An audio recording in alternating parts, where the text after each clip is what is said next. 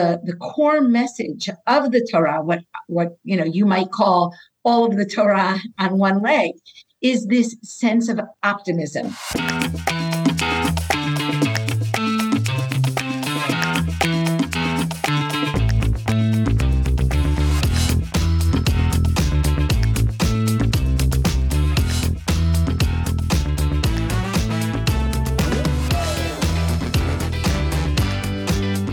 Welcome back to the Koren Podcast. Um, we have another fantastic episode lined up for you today. We're joined by Dr. Yael Ziegler, a renowned teacher, author, and the director and Rosh Bet Midrash of Matan. Um, we'll be asking uh, Yael our question for the season to teach us the whole Torah standing on one leg. Um, and hopefully, she'll be giving us uh, some things to think about from her book, uh, Lamentations, her book about Eicha, um, that we can use uh, during this period of the three weeks uh, leading up to Tisha B'Av uh, for some inspiration um, and for some direction. So, without further ado, here is our conversation with Dr. Yael Ziegler. It is uh, truly a pleasure to be joined by Dr. Yael Ziegler. Um, this is the first episode we're recording this season virtually via Zoom. Um, Yael's traveling uh, in, in America. Um, and so thank you for giving us the time and for joining us this week. Um, we'll start off with our question for the season. Um, Dr. Yael Ziegler, please can you teach us the whole Torah while standing on one leg? So it's, you know, a bit of a challenging question. Um, but first of all, good morning. It's great to see you both. Um, and, you know, I, I think one of the things that I think that is really extraordinary in the Tanakh is this core of optimism that runs throughout the Tanakh. Now, I mean, obviously the Tanakh uh, is formulated around this historical story of Am Yisrael. And the story of Am Yisrael has its ups and downs, maybe even I would say more its downs than its ups, right? There is, even during the period that Am Yisrael is in the land of Israel, there's a lot of difficult times. Uh, but certainly, I mean, the story itself moves towards some kind of calamitous conclusion, right? I mean, that's that's where the Sefer Melachim goes. That's where uh, eventually the enterprise of Am Yisrael setting themselves up in the land of Israel. That's where it moves towards. So we start out, I guess, with this optimism of Avram going on this journey. And we wind up with this journey collapsing in this terrible dust of the Chorban, which is obviously what we're thinking about during this period of the three weeks. Um, and yet, with all of that and with all of that calamity, what I think really is the the the core message of the Torah, what what you know you might call all of the Torah on one leg, is this sense of optimism. Because really, I think, you know, Melachim should be the end. It, really, Eicha should be the end, right? There's the book of Eicha should be the conclusion of the Torah. The, everything that we've been working towards didn't work. It collapsed. It, it spiraled out of control. And then the book of Eicha is a book of lamentation. And, and the book of Eicha really does give a sense of hopelessness and despair. And yet, and yet the Torah or the Tanakh picks itself up again, dusts itself off, and, and moves forward, right? We, we, we, we move towards um, this next period, and, and it's a big surprise, right? It's a surprise, but it's actually not such a surprise because I think that this theme of uh, of, of the Bayit, which is Charev, Banoi, Charev, Banoi, Charev Banoi, right? Destroyed, rebuilt, destroyed, rebuilt. I think that ultimately that's not just the theme of Tanakh, but I think it's what the Tanakh is trying to teach us that there is no reason for despair. Uh, that even though, I mean, there is reason for despair, but even though there is reason for despair, there is no, um, uh, there's no recourse. There's no, there's no. The, the idea is is that we're meant to pick ourselves up and move on. We're meant to hold on tenaciously to that faith that the journey is going to continue even when we're on the brink of this abyss. Um, and, and, so if you ask, you know, I mean, I could give you, I think, many different examples of other places in Tanakh where this message is kind of unpacked or or or even hidden. But the, the, the first place that I would go to, which is really, I think, the most relevant place for us now, is this movement from Eicha to Shivat Zion. Maybe I'll just use I'll take one linguistic example uh, before we maybe move on to some other examples, and that is, of course, that uh, you know Echa ends with this sense of of of, of hopelessness. Right? We have we have this moment, this glimpse of hope at the end of Echa. There isn't a lot of hope in Echa, but we do have that glimpse of hope. And then it crashes down with the words,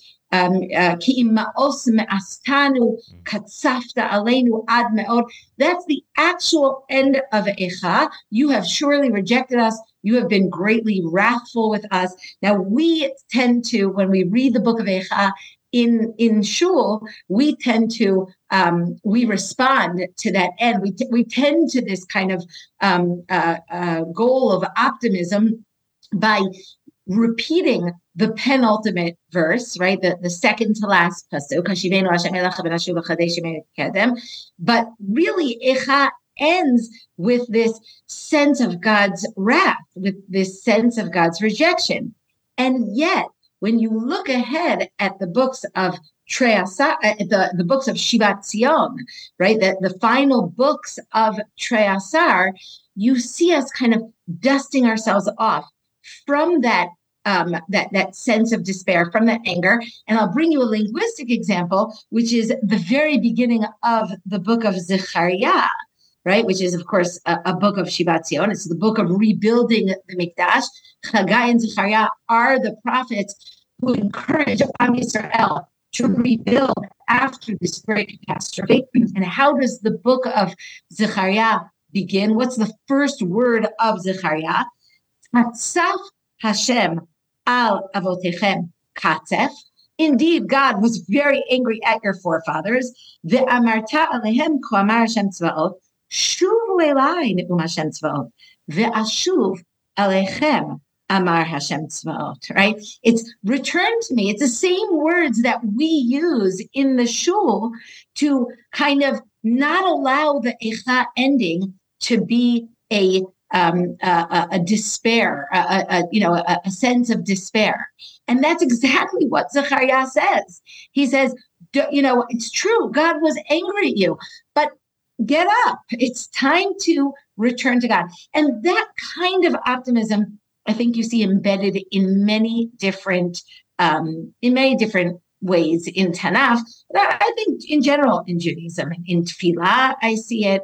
Um, so that's that's that's uh, Kol Torah al Um, I guess yeah. So taking it, I guess, a step away from Echa for a minute, and obviously we'll come back to it in a bit more detail. But I mean, you've been dedicated your life teaching Tanakh in uh, in Midrashot, in in uh, Michlelet Herzog, and now first and foremost in Matan. How do you bring that optimism into your teaching of Tanakh?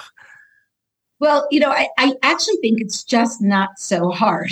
I think it's everywhere. I'm sure part of it has to do with my personal personality. You could actually teach Tanakh and not, uh, you know, not necessarily look at all the optimism because, you know, there is, as I said, there there are a lot of um, human failings that that are recorded in Tanakh. And I would even say that one of the most frequently asked questions that I get when I teach Tanakh on my travels is you know and why why do Am Yisrael sin so much right so there is a, and, and I, I I agree that that is a, a, a really important Tanakh theme I'm not focused on that theme well first of all because I think that the Tanakh is actually moving us past the sins but probably also because that's what I'm looking for. Um, so, so a couple of ways that I think that it, it, you know, that I can kind of tease it out. And again, it very much depends on what you're teaching. Um, uh, you know how you're going to find it. So, you know, I'll give an example from this something I was teaching this past year. Uh, so this past year, I was teaching the Avram stories, right? Which was, I think, a, you know, it was a wonderful opportunity to open uh, the journey of Am Yisrael and see how some of those basic themes are embedded at the very beginning in the Avram story. Um, so, you know, one thing I think that that we note from the Avram story is right away that the Avram story is really a journey, right? I mean, that if there's one word that you could use about the Avram story, it's a journey, right? His, his story opens with Lech Lecha and it closes with Lech Lecha. Right? the only two Lech Lechas in Tanakh. God says to Avram, Lech That's how he opens the journey. Leave, walk, and, and go on this journey from your father's house, from your birthplace. And and and at the very end in Akedat Yitzchak, it, it, it, it, the, the, the life of Avram is framed by that Lech Lecha Elechad Haharim, Asher Omar Elecha, right? Go to one of the mountains and I'll show you. But what is this journey, right? So I, I like to see it as the kind of microcosm of the journey of Am Yisrael. Um, and it's a really long journey, a journey that takes us to the brink of despair, right? Now, there are several different ways that you see how long this journey is. One, of course, is the Brit of Tarim, right? God says to Avram, this is not going to be a, a, a, a an easy journey. It's not going to be a quick journey. You're not going to see immediate gratification, right? I think this is something which, you know, is very difficult for people nowadays when we're used to everything, you know, being kind of instant gratification. Well, God tells Avram the opposite, right? He says, this is going to be a 400 year journey and it's going to be fraught with difficulties and it's going to be fraught with the opportunities to lose faith and to despair. But don't worry, because at the end of the journey, you are going to emerge with great um, with with with with great benefit from this journey. And in fact, it's the journey itself which I think is important. The journey itself is a journey of acquiring faith, of acquiring patience and perseverance, and a certain kind of inner um, uh, uh, internal belief in God. Um, and and there's I think no place that Avram experiences it more than with the birth of Yitzchak, right? Which is a birth that causes laughter, right? It's it's a it's a it's an absurd story. It's a it's a story of tzchok asali Elohim, right? We have this 89 year old woman and this 99 year old man. And at every turn, their attempt to achieve fertility is thwarted. And every time that Avram thinks that he has found the next generation, the one who is going to continue him, whether it's Lot or it's Ishmael, it, it, it turns out that that's that's not that's not the the um the, that's not the continuation of his journey.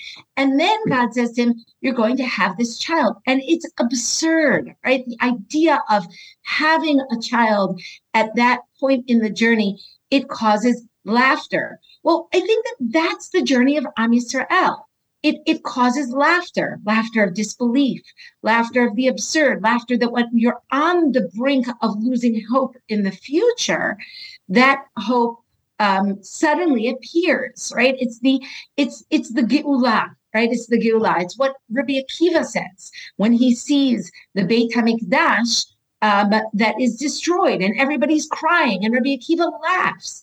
He laughs because he says, I know that the journey of Am Yisrael is that at the end, when we're 99 years old and we think that there is no hope to birth the future, that future will be birthed. It's what enables Abraham to walk to the top of the mountain and say to his Ne'arim, Nishtachaveh v'nashuva aleichem we will bow down and we will return to you. Somehow we will get over this uh, this experience of despair. And I think that the story of Avram ultimately it's a it's an optimistic story. It's the story of um, of Am Yisrael. It's a story of of Geulah. It's the story that even when we think there is no future, around the corner that future emerges. And there's some really amazing midrashim in Akedah Yitzchak, especially that I think point us to this um, to this conclusion. In fact, that that, that uh, citation that I mentioned before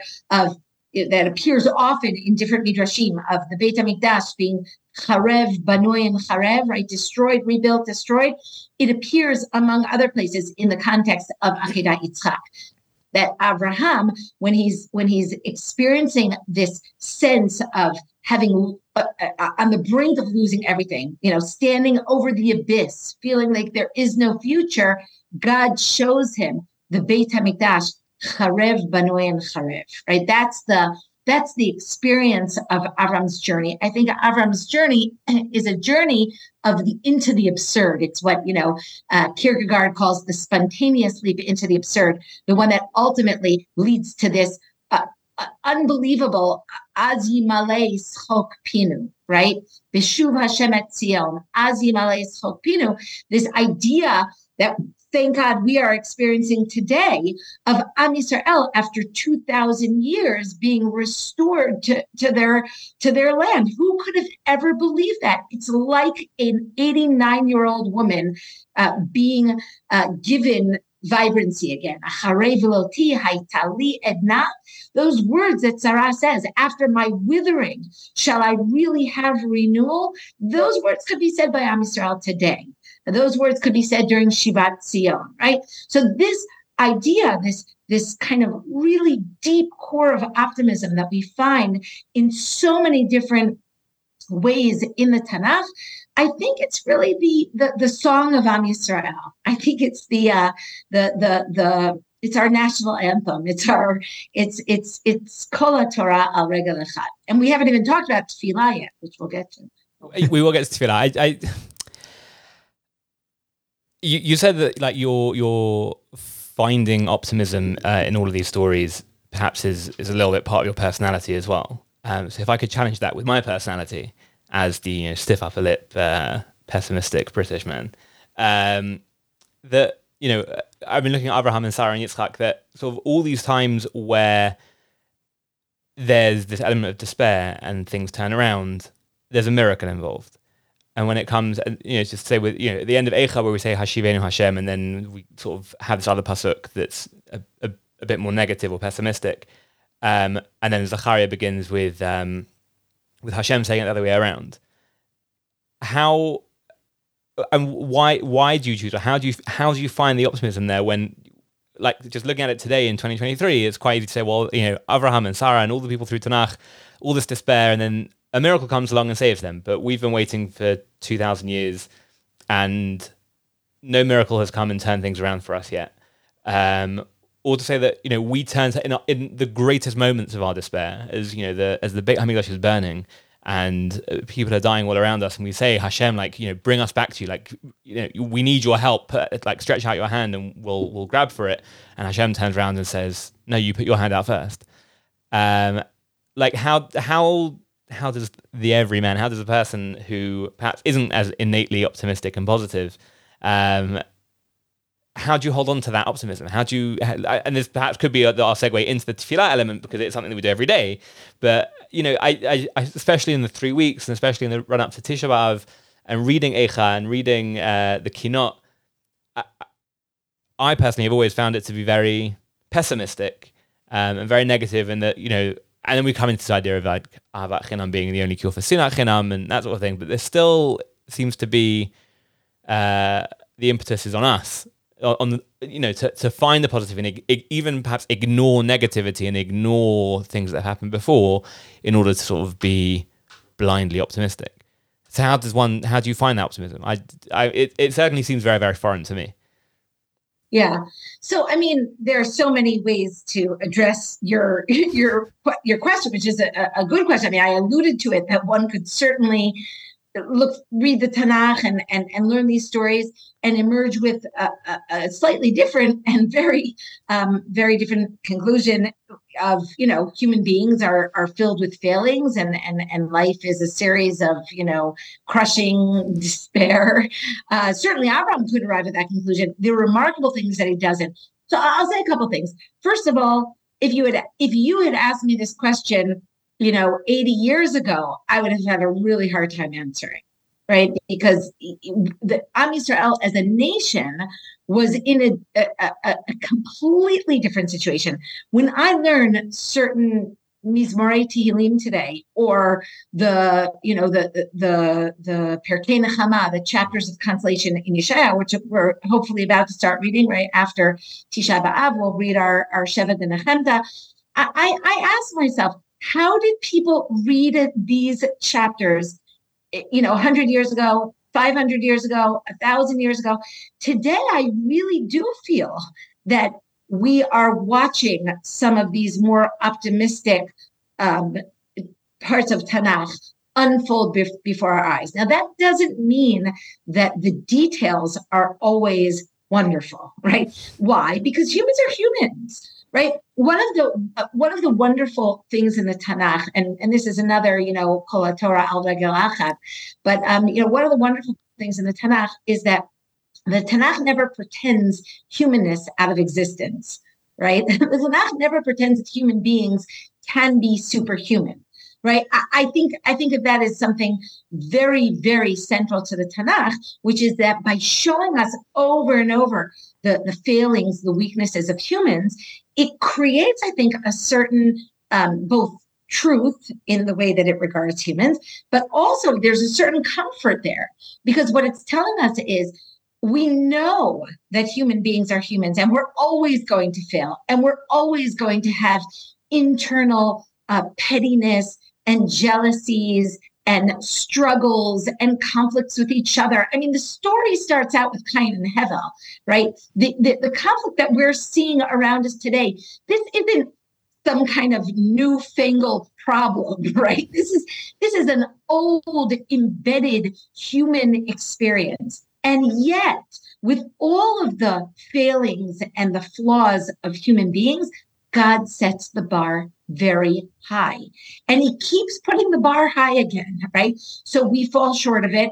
And sometimes we, you know, we rise to the occasion, perhaps rarely, right? Within the whole story of Milachim, I can think of very few uh, periods in which Am Yisrael kind of, you know, rise to the opportunity that we've been given. This is an old story. This is not a new story.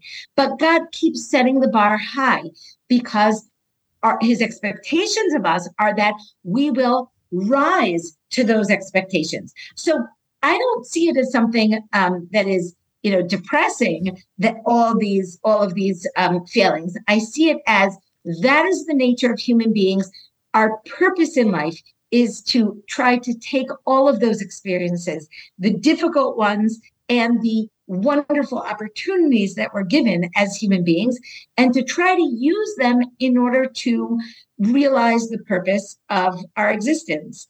And that is very much the backdrop of Tanakh. And there's something about that that I think is very um, is very uh, wonderful and optimistic and promising. Now, I would say something else, which is that you know we're sort of talking about two different things here, and I don't want to mix them up too much. One is the individual experience and the other is the national experience right? So I, there's a, for me even while i look around me and i see lots of protests and lots of you know um, I, I, think uh, certain kinds of of of societal fraction that that you know are splashed all over the paper i also see a period of great opportunity uh, within a national context. Um, and and i think that you know there there are wonderful things happening even as the paper likes to um, I, I, think you know focus on on on the negative but i would also say something about the individual experience because i think that the story of Avram is also teaching us something about the individual experience life is filled with challenges for not just a, not just the nation, but for individuals. And I think that Avram's story teaches us that we uh, we have that core of resilience and faith that enables us. And I think it's a, a remarkable um, uh, human ability that enables us to draw on that to be able to move forward even when things seem very difficult. Now, obviously, I'm not, you know, not every individual is able to do that. Not, you know, obviously, each person has to um, has to contend with their own circumstances.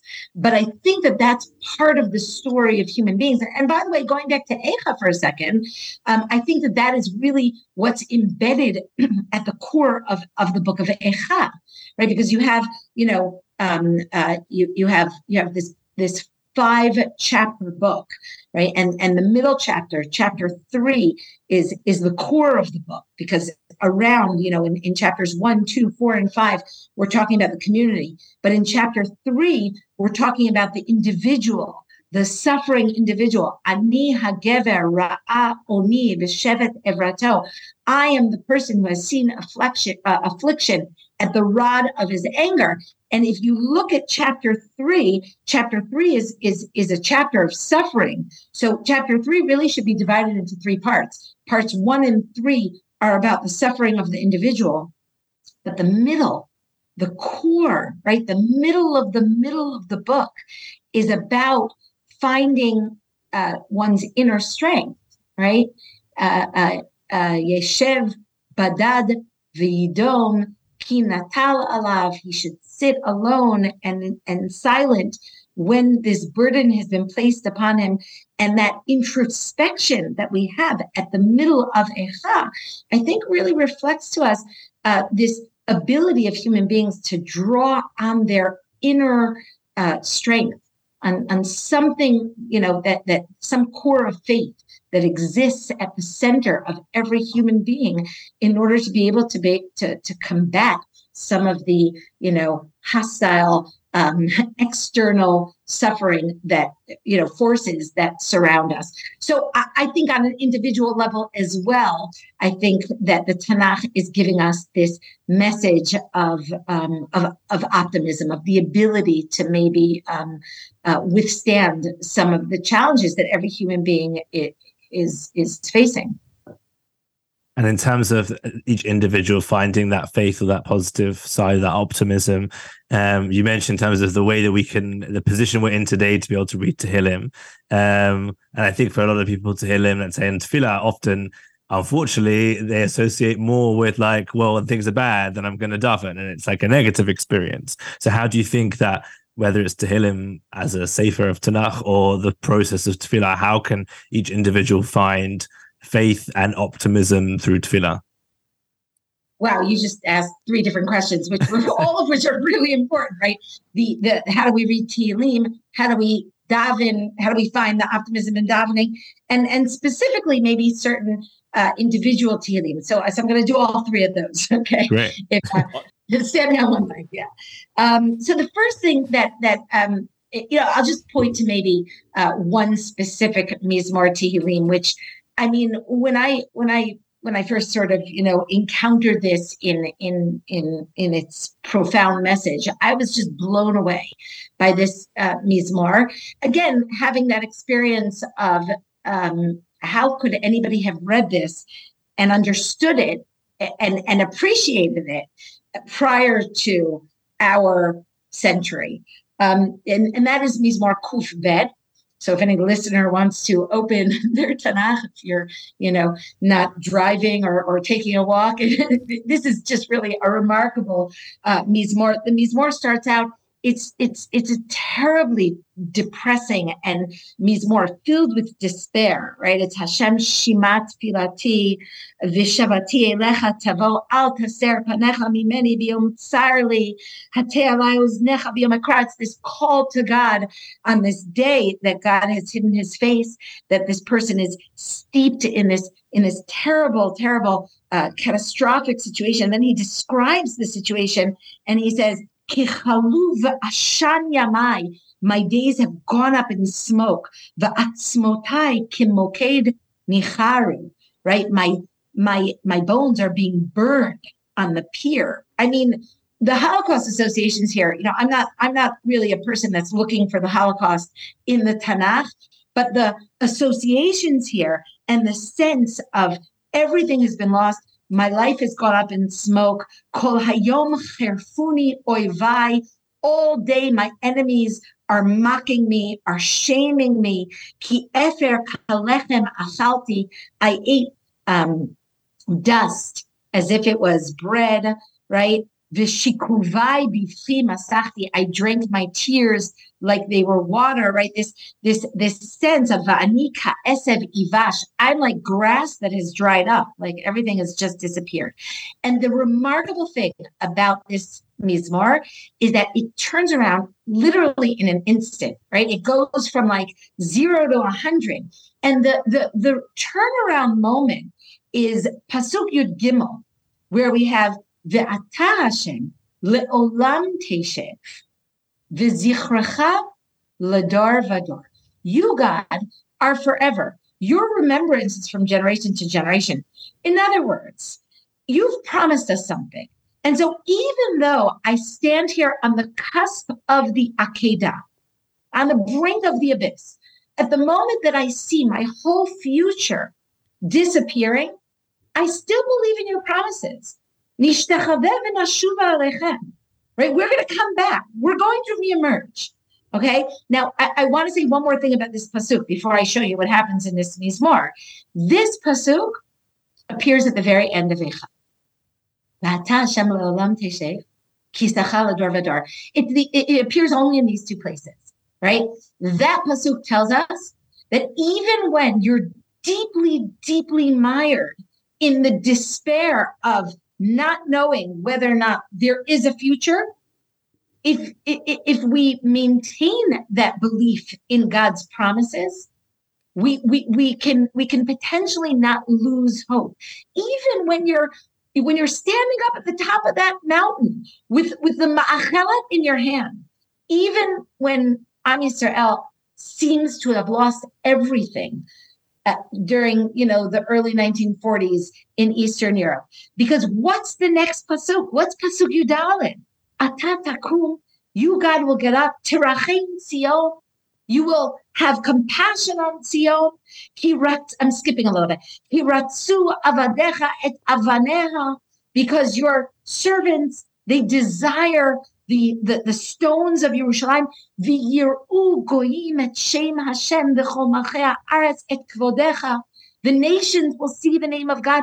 Kivana Hashem Tzion nir'a bichvodo. Right.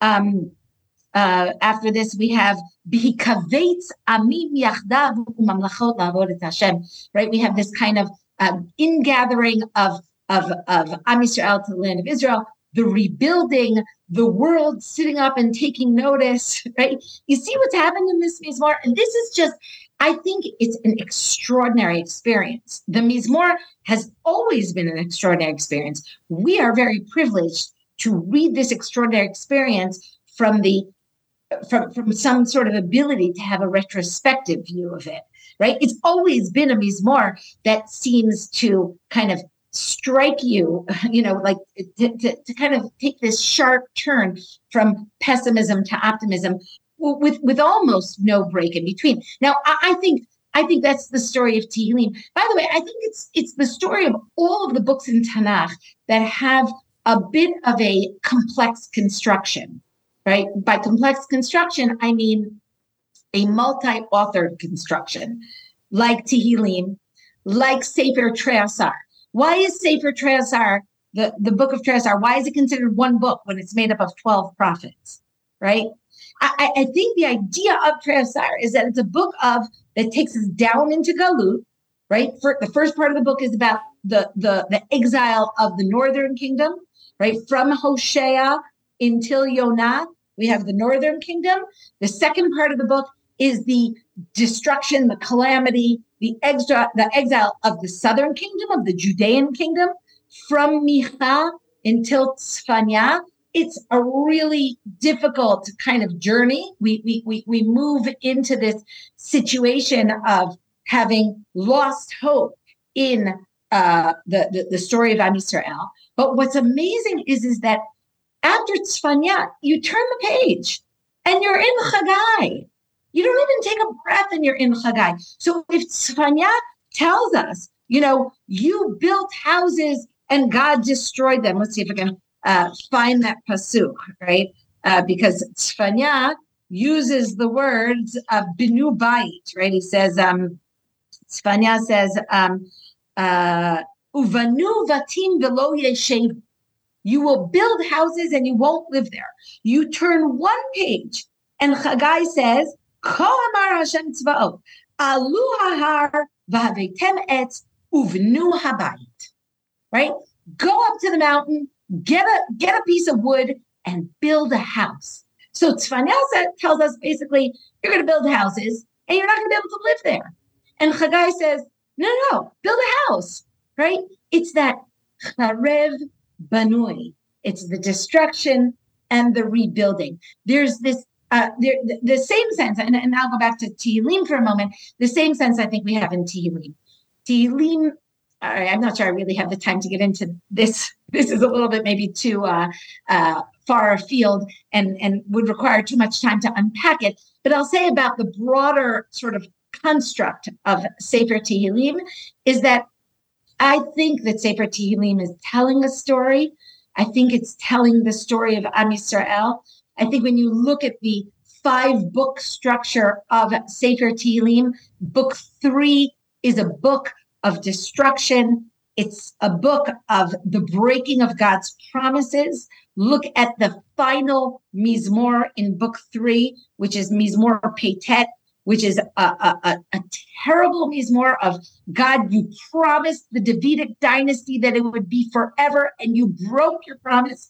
It's such a it's such a difficult Mizmor that uh, the Ibn Ezra quotes a Chacham v'Chasid misfarad, a pious wise man from Spain who said, I will never say this Mizmor, and I don't want anyone to say it in my presence, which the Radak kind of goes ballistic about. Like it's a wild thing to say. Apparently, that's the Ba'al HaKuzari. That's Rabbi, he was citing Rabbi Yudah Levi, not by name, but in other places when he talks about this wise man from Sfarad, that's what he's talking about. In any case, if the if book three is is a book of destruction, book four, I think, is a book of galut right? It's it's the book that opens Tefillah Moshe Ish Elokim. What is Moshe doing in Sefer Tehillim? What is Moshe doing in, in, in David's book? Well, he reemerges when we need Torah Moshe, when we no longer have autonomy, political autonomy. We no longer have the Mikdash. So, book four, I think, is a book of Galut. It's not a bad book. Book three is a hard book. It's a book of destruction book four ends with a tefillah to God. And it's a tefillah. This is going to take us to, to tefillah. It's a tefillah that appears all over our tefillah. And that's how book four ends. And it's the tefillah that, that is that is that is hope for emerging from the galut. What is the conclusion of book four?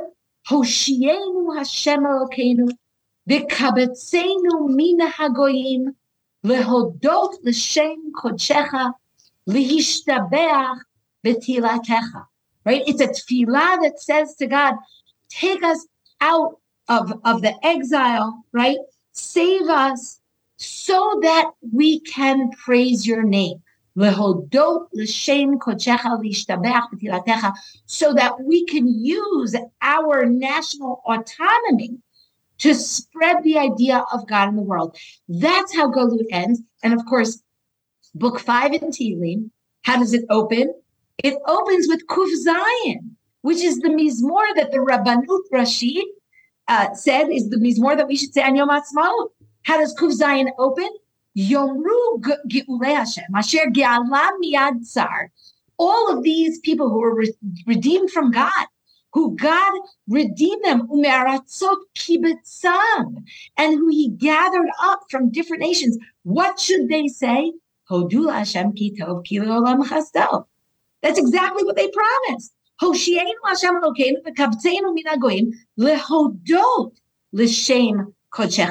Take us home so we can praise you. So I think Tehillim is telling a story.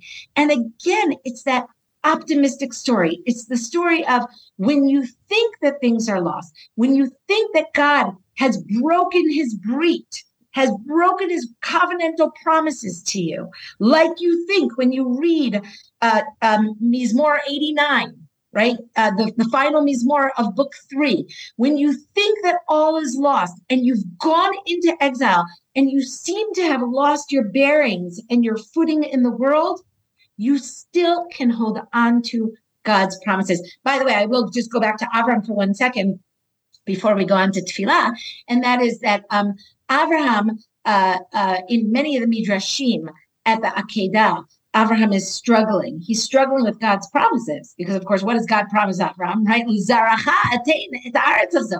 And, and God tells him it's not going to be Ishmael, right? Right? And so the idea that Abraham now has to um, put an end to, to, to God's promises is very, very difficult. And, and some of the Midrashim actually cite from Mizmor Peitet, from, from Tehillim chapter 89. And, and, and it, it, it suggests to me that this broader story that, that, we're, that we're trying to look at here, this Kol Torah al Regel Achat, it, it really does pull everything together. Now, by the same token that Avram is standing at the top of the mountain, wondering what has happened to all of God's promises, later on, Am Yisrael is going to be standing, looking at the destruction, at the smoke, at the you know the, the the the, catastrophe that has happened, wondering what has happened to God's promises.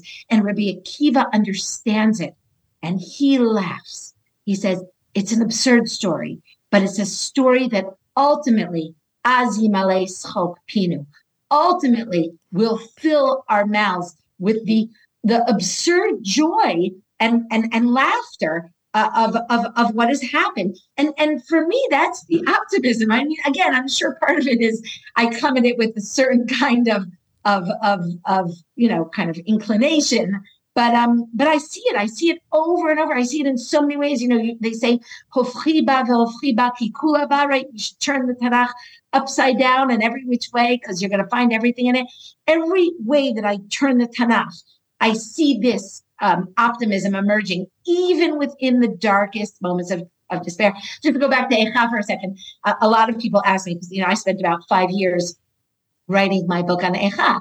And a lot of people ask me, uh, aside from why did you choose that for the cover, but a, a lot of people ask me, you know, how did you maintain you know like wasn't it so depressing right? How did you maintain your your your cheery disposition? I mean not, that i always have a cheery disposition but how did you maintain any sort of uh, cheeriness as you really delved into Eicha and it became you know when you're writing a book it becomes so much a part of your you know your internal daily experience how did you maintain that optimism while writing about Eicha and you know, I don't think I have to belabor that answer. I think I've given it. I, I, I can't remember which dramatist it is that says, you know, if you introduce a gun in the first act of a play, someone needs to have fired it by the second. And we've spoken about tefillah and how we're going to get to it. Uh, we are going to get to tefillah, but before we do, um, I want to uh, just sort of come back to something else. Um, you know, as you were saying, as literally as you were saying the words, I'd scribbled down Ben Bag Bag, um, that hafachba hafachba um, that I remember learning many many years ago that you know, if you look at if you compare sort of the the three sort of um, main texts of Shlomo HaMelech with uh, with Shir HaShirim, um, and then Proverbs, and then um, Kohelet, that you can sort of uh, track sort of an arc of his life. That it starts like very romantic and very positive and very whatever, and then sort of through um, Mishle, there's sort of a bit of both, and there's a calming down, and sort of some pragmatism comes out, and then it gets to Kohelet, where it's you know quite heavy stuff. And uh, hopefully, we're speaking to um, Dr. Erica Brown about her new book um, on Kohelet uh, for a, a, future episode of the podcast. Um, but I sort of now looking at sort of the, the practical sort of um, observances of of Tisha B'av. You know, I think the when you said earlier that the Tanakh doesn't hide the humanity of the people in it. That you know they had human struggles and they had human errors and and all these things. Um, when you're reading a book like Eicha, or you're reading some of the more, um, I guess even like heart wrenching bits of, of Tehillim, um, challenging parts of Tehillim, um, when it comes to the three weeks or to Tisha B'av, um, are you able to um, suspend that optimism, uh, or, or, do you find sort of a a a sort of comfort um, on uh, on Tisha B'av itself?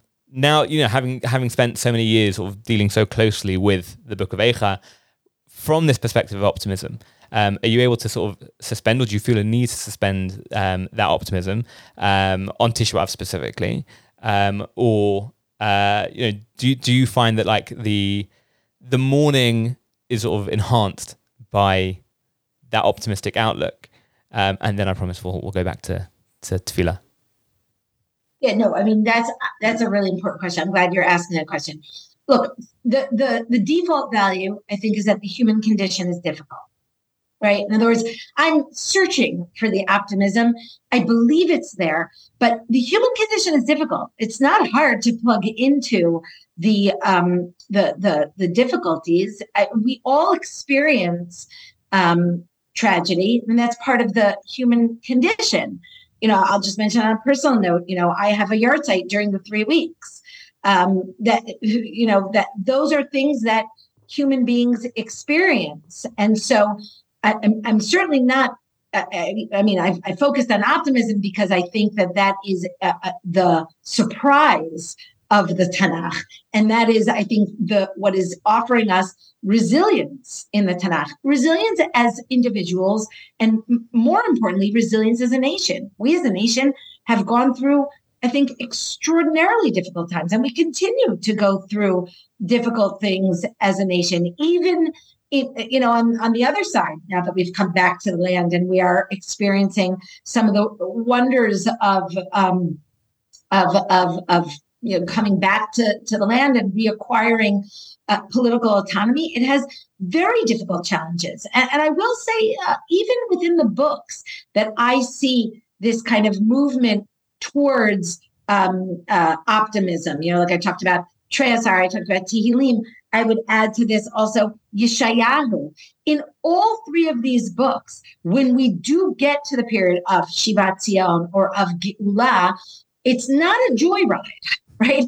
It's not, oh, now we've we've we've erased human suffering we've we've uh, managed to overcome the difficulties of the human condition that's that's not the situation. I mean, you know, I'm more of a Maimonidean in my view of Acharit Hayamim, right? It's going to be just normal living. That means we contend with, um, you know, conflict and and tragedy and and and difficulties. And if you look at the Mizmorei Tehillim in Book Five, many of them are celebratory, but we also have down moments and moments of, of, of great difficulty. If you look at the Pirkei Nechama, the, the chapters of consolation in Yeshayahu, it's not all uh, lyrical and bucolic and and and some kind of you know um, uh, unattainable paradise. I think that's also what's beautiful about the Tanakh. And in our, you know, um, you're talking about the three weeks. So in our annual experience of, you know, the ups and downs of the year, we are meant to experience both celebratory moments. We're meant to acquire joy. We're meant to have that uh, that faith that offers us resilience, but also moments of great optimism. But that doesn't erase. And I think that the, the, the yearly calendar suggests this as well. That doesn't erase the fact that human beings also have to use the the, the difficulty to acquire um, uh, other aspects of our relationship with God and with ourselves and with the world around us, right? Difficulty, I think, makes us um, both stronger people, but also, I think, better people. And so all of this is true. In other words, you know, I'm glad you asked me that because I, I, I certainly don't want to emerge from this as if, you know, I, I, have this kind of naive view of the world. I mean, optimism is great, but naivete is is is not necessarily um, the, the, the goal. Um, and and certainly also today, as I said, you know, the the paper is full of um, you know of of of some of the challenges that we face in our day. I mean, sometimes I think all of us have had the experience, I don't know, all of us, but, you know, of, of saying, well, you know, th- th- there were certain things that were, that, that, that were easier about Galut, right? About, about being in exile. I mean, you know, I, I don't long for Galut, but, you know, I, and I also, I'm, I also have adult children who, who sometimes, you know, experience some of the things that are going on in Israel and, and, and feel, you know, a sense of, uh, maybe pessimism and and and that's something that that you know we we have to work through as well right? As a, as a family as a community as a nation we're we're not just sort of smoothly sailing through this period. We have to work on it. And it presents new challenges even i would say. Um, and I guess a question just coming totally out of you know out of nowhere, which is what what would you say like where can we find optimism in in tefillah? okay, not coming out of nowhere. um, so you know, I, I, I think about this a lot. I mean, we do we do say the same tefillah every day, three times a day, um, and and what what I what I think about a lot in in tefillah is the first three um, brachot of the Amidah, which which I think you know, I mean, you know there's so much to say about it, and and but to me it kind of unpacks a little bit, or or not unpacks, it kind of uh, concentrates uh, the opposite of unpacks. It concentrates some of the ideas that I see in in in the Tanakh. You know, so so so the first bracha, which is Magen Abraham, is the bracha of God's promises, right? Gomel chasadim tovim, right? Goel right? We have this idea of, you know, God uh, offers this promise of bringing us geula. Um, the second bracha, I think, is the Yitzchak bracha, which is Tchiat HaMeitim. Now, when I say Tchiat HaMeitim, I think that the tefillah makes it pretty clear um, that, you know, maybe there are different ways of understanding Tchiat HaMeitim, but this is Melech Memit Umechayeh Umatzmiach Yeshua. This is the Tchiat HaMeitim of Yechezkel's variety. This is the Tchiat HaMeitim of national renewal, right? National renaissance. The um, idea of taking a nation who has become you know, uh, dry bones, right? A desiccated nation, a nation that maybe has lost its creativity, its its vitality, its its vibrancy, and giving it once again flesh and bringing it um, uh, to life in, in, a different way. And I think this is what Yitzchak teaches us. I'm not just talking about you know all those midrashim that talk about Yitzchak uh, dying during the Akedah and coming back to life again.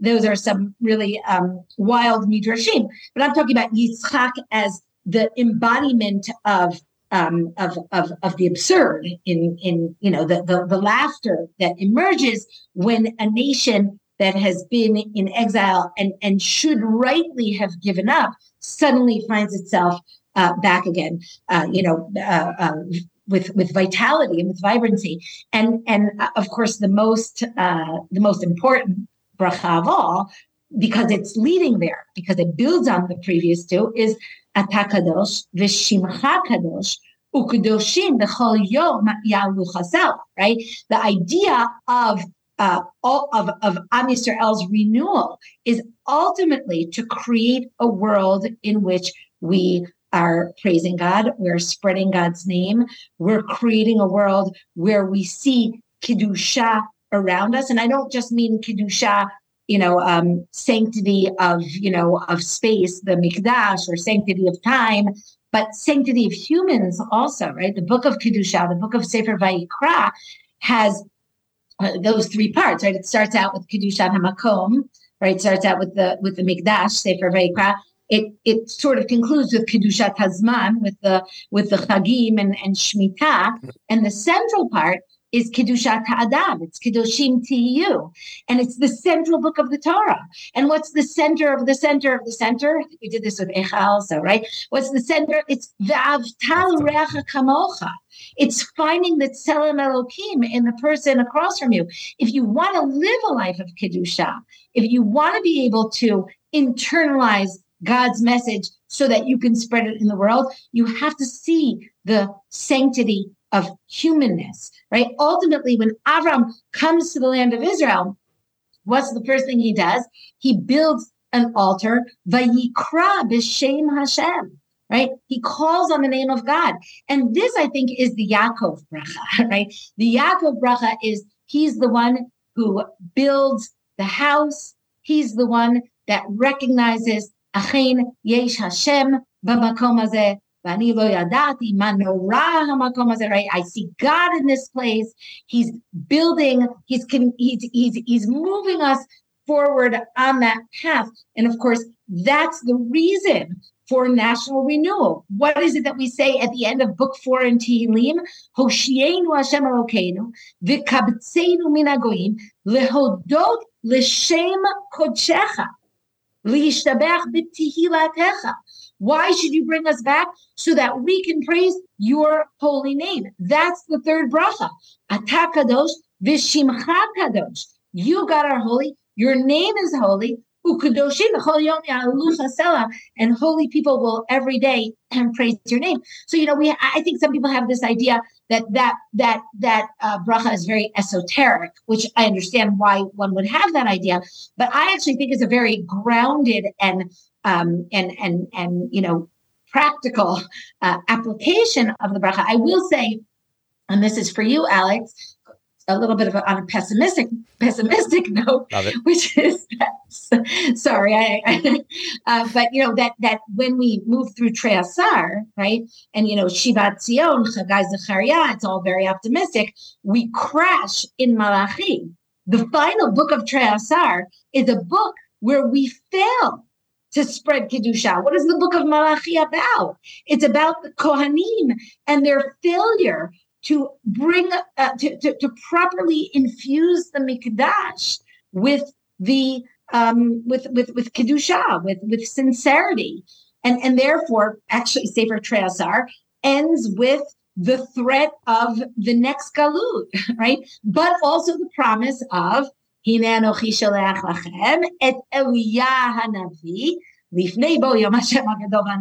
So even embedded within that threat that if you can't manage to create a world of sanctity, all kinds of sanctity, right? Sanctity of human, sanctity of, of space, sanctity of, of time, then once again, that that you know sort of calamity hovers on the horizon and ultimately um, uh, you know, but ultimately, of course, embedded within that calamity is the promise of Geula. I, you know, I once asked my son, pretty recently, my uh, one of my sons who's in yeshiva, I said to him, "What is the pasuk that we most frequently say in tefillah?" I, I won't. I won't ask you guys. That's a really hard question unless you're, you know, focused on it during tefillah. I could. I could leave it with everybody, um, you know, as a as a thought question, but I won't do that to our listeners, right? It's. I think. I mean, you know, this is just my own observation. Hashem Hoshia Hamelech Yanenu V'Yom Karev right? It's about Geula. And, and I'll say one other thing, which is that what would you expect to be the most important, or I should say, rather, the most ubiquitous Tanakh story? What might you expect would be the story that would appear like that would kind of be, you know, um, uh, uh, kind of echo throughout the Tanakh the most? This is a real question. If, if you have, have to... what? What would we expect it to be? Yeah, what would you expect it to be? What should be the foundational story of Am Yisrael? I mean, you, I, I would expect it to be something a bit more optimistic, in keeping with my personality, obviously. Um, no, but you'd, you'd expect it to be, you know, something with either with you know explicit revelation of God's power and divinity and and malchut and whatever, or something from Ezra Nehemiah maybe of of Shivat Zion or, or, somewhere, you know, one of the stories of Shivat Zion. I, am actually talking about the foundational stories. I'm going back to the very. Ah, I'm talking about yeah, Tanakh. I think I like Yetziat Mitzrayim or, or, ah, yeah, or cool, like okay. Briat Haolam or something. okay, so those are the correct answers. I, I might expect that Har Sinai would be the foundational story, right? I could see why someone might think that. But of course, Aryeh, you're right. The, the, the foundational story in terms of, let's say, its ubiquitousness, how often it emerges explicitly and even in terms of, you know, kind of implicit um, uh, references. The most ubiquitous story is Yetziat Mitzrayim by far. By far. I, mean, I, I was trying to get it wrong. yeah, I know. Um, it was it was mentioned. It's mentioned over 160 times after it concludes, after Shirat Hayam. That I mean, the Tanakh's not such a long book. You know, I mean, it, sometimes it seems long, but but you know, only because we delve deeply into it. But it's it's it's an extraordinary um, uh, amount of times, and and the reason I think is because that's the message of the Tanakh. Galut, Geula, Hashem Hoshia, Hamelech Yanenu B'Yom Karenu. God will save us. That kind of optimism. I think that you know, again, you turn it over, you shake it, you turn it upside down in every which way. And this is the story that emerges from, from the Tanakh. It's the story of creating a relationship with God that is based on faith and trust and perseverance and belief in God's uh, promises to us. And also, I think the assumption of responsibility as to what that entails, right? Which is right? That idea that because God is has created this, um, you know, really um, irrevocable relationship with us, which no matter what happens, always revives And even when it seems that it's that we're on we're on the brink of the abyss, it we have Tchiyat HaMetim, right? And and and therefore, uh, with great privilege, I'll, I'll quote Superman now, right? With great privilege comes great responsibility, right? You know, just for a for a lighter moment. But that's I mean, but that is obvious, right? That's that's that's an obvious message throughout the Tanakh. That's not something you know that that that that we're not aware of. And so ultimately, all of that calling to God uh, reverses itself and has God calling to us, right? You know, uh, God God says to Avram, shemecha. I'm going to make your name great. That's wonderful. That's a terrific promise. But a few psukim later, Hashem, Avram understands that making his name great, that's not a freebie. That's not like a here, now you be great, go have fun, right? It's no, it's it's I'm gonna make your name great. I'm gonna position you in you know the middle of the two ancient superpowers of the ancient world between Mesopotamia and Egypt. I'm gonna position you there so you can spread the name of God, right? Uh, you know, and and and this I think um, has a lot of bearing on our story today. You know, we, have been given great, great opportunity. And, you know, some people might say, I don't know, Alex, you can weigh in on this, that we're messing it up. And maybe we are, and maybe we're not, but we have to be aware uh, both of what it entails uh, and and and what are you know what are our responsibilities and and what is our great privilege here as well Wow. So on that final thought for today, um, I mean, there's lots more we could go and dig deeper even into Eicha, but we'll obviously encourage all of our listeners to uh, buy a copy of your book, um, Lamentations, Faith in a Turbulent World, uh, where you can get more of these both in-depth understandings of the text, but also messages of hope and optimism from Eicha as well. And just to say, uh, Dr. Yael Ziegler, thank you so much for joining us on the podcast and for teaching us your optimistic Torah, uh, Al Regalachat. I'm a convert. Thank I'm you. a convert. Well, that's all for this episode of the Koren podcast. Thanks again to Dr. Yael Ziegler for joining us and helping us getting in a, a, frame of mind, albeit perhaps an optimistic one, as we move towards Tisha B'Av. And um, thank you, uh, Dr. Ziegler, for joining us. You can, of course, pick up her book, uh, the Maggid Studies Tanakh volume on the Book of Eicha, Lamentations, Faith in a Turbulent World, on the website korenpub.com and get 10% off your order with discount code podcast at checkout. You can also pick up her other volume on Megillah Rut, as well as all the other volumes in the Maggid Studies in Tanakh series, our Maggid uh, Tanakh Companion series, and any other books with your order. Uh, it's a great time to stock up and have uh, some good things ready for summer reading uh, as we move into the summer months. Uh, if you'd like to get hold of us, uh, you can reach us on the usual socials at Koren Publishers or email us at podcast at korenpub.com. Until next time, this has been the Koren Podcast, Al Regalachat.